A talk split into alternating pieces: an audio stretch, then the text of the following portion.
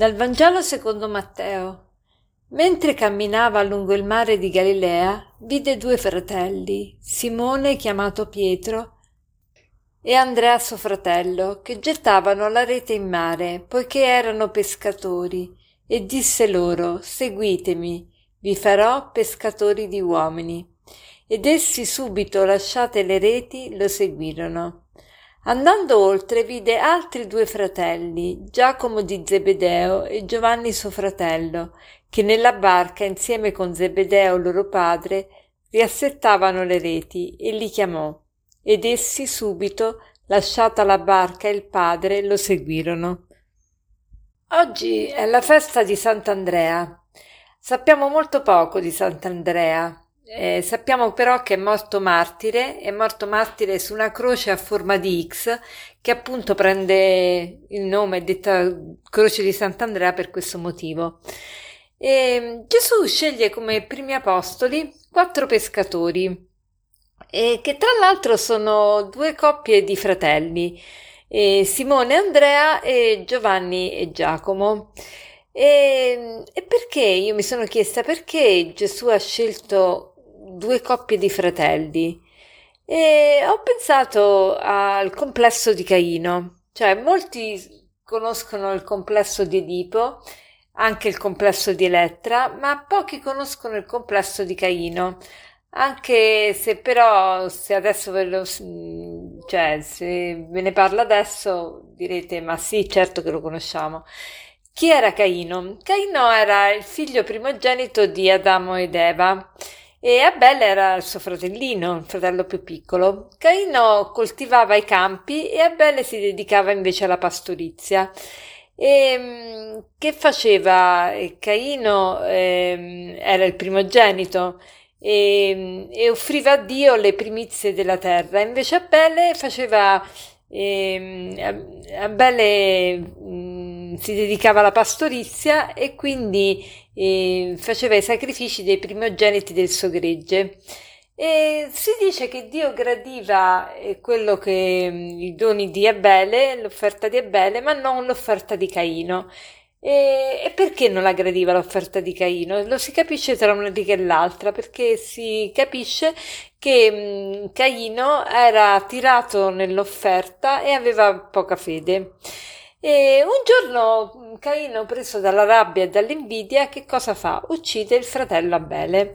E da questo evento, eh, questo atteggiamento del fratello maggiore verso il fratello minore si chiama, è stato chiamato appunto il complesso di Caino. E in che cosa consiste?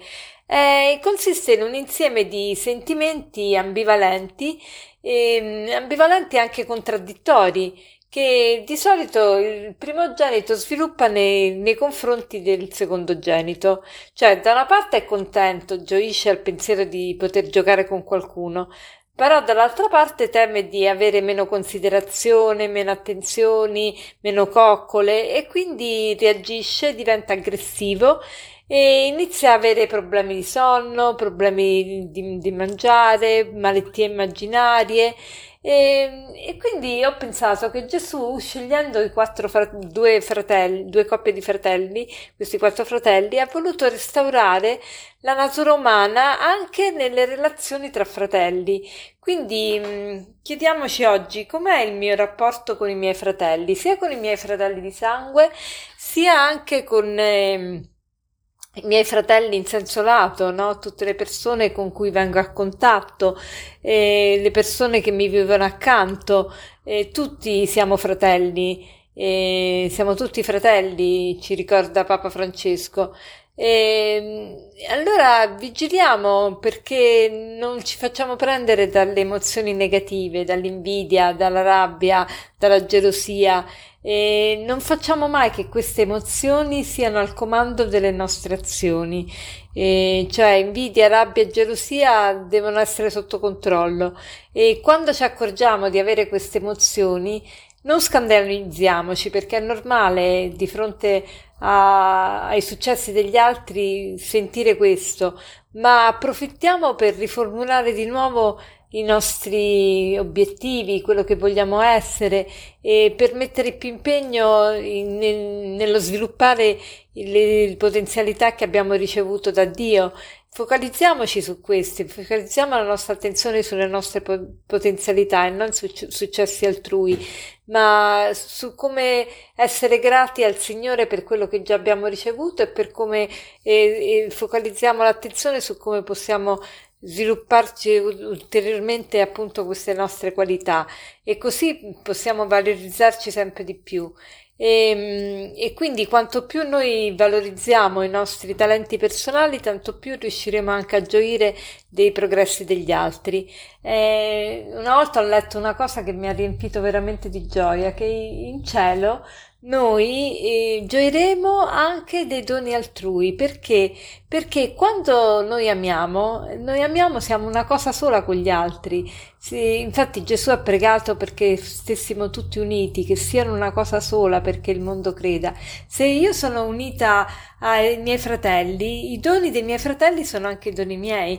Quindi io gioisco dei doni degli altri perché sono anche i doni miei e non c'è più contrapposizione. Quindi quanto più noi amiamo, tanto più noi eh, rendiamo la terra un anticipo di paradiso e godiamo già dei successi degli altri come se fossero i nostri perché in realtà sono i nostri perché siamo tutti un corpo solo in Cristo. E per concludere vorrei citarvi questo aforisma: non lasciare la rabbia dentro di te per più di un'ora. La continuazione della rabbia è l'odio e la continuazione dell'odio, è la cattiveria. Non lasciare la rabbia dentro di te per più di un'ora. La continuazione della rabbia è l'odio e la continuazione dell'odio è la cattiveria. Buona giornata.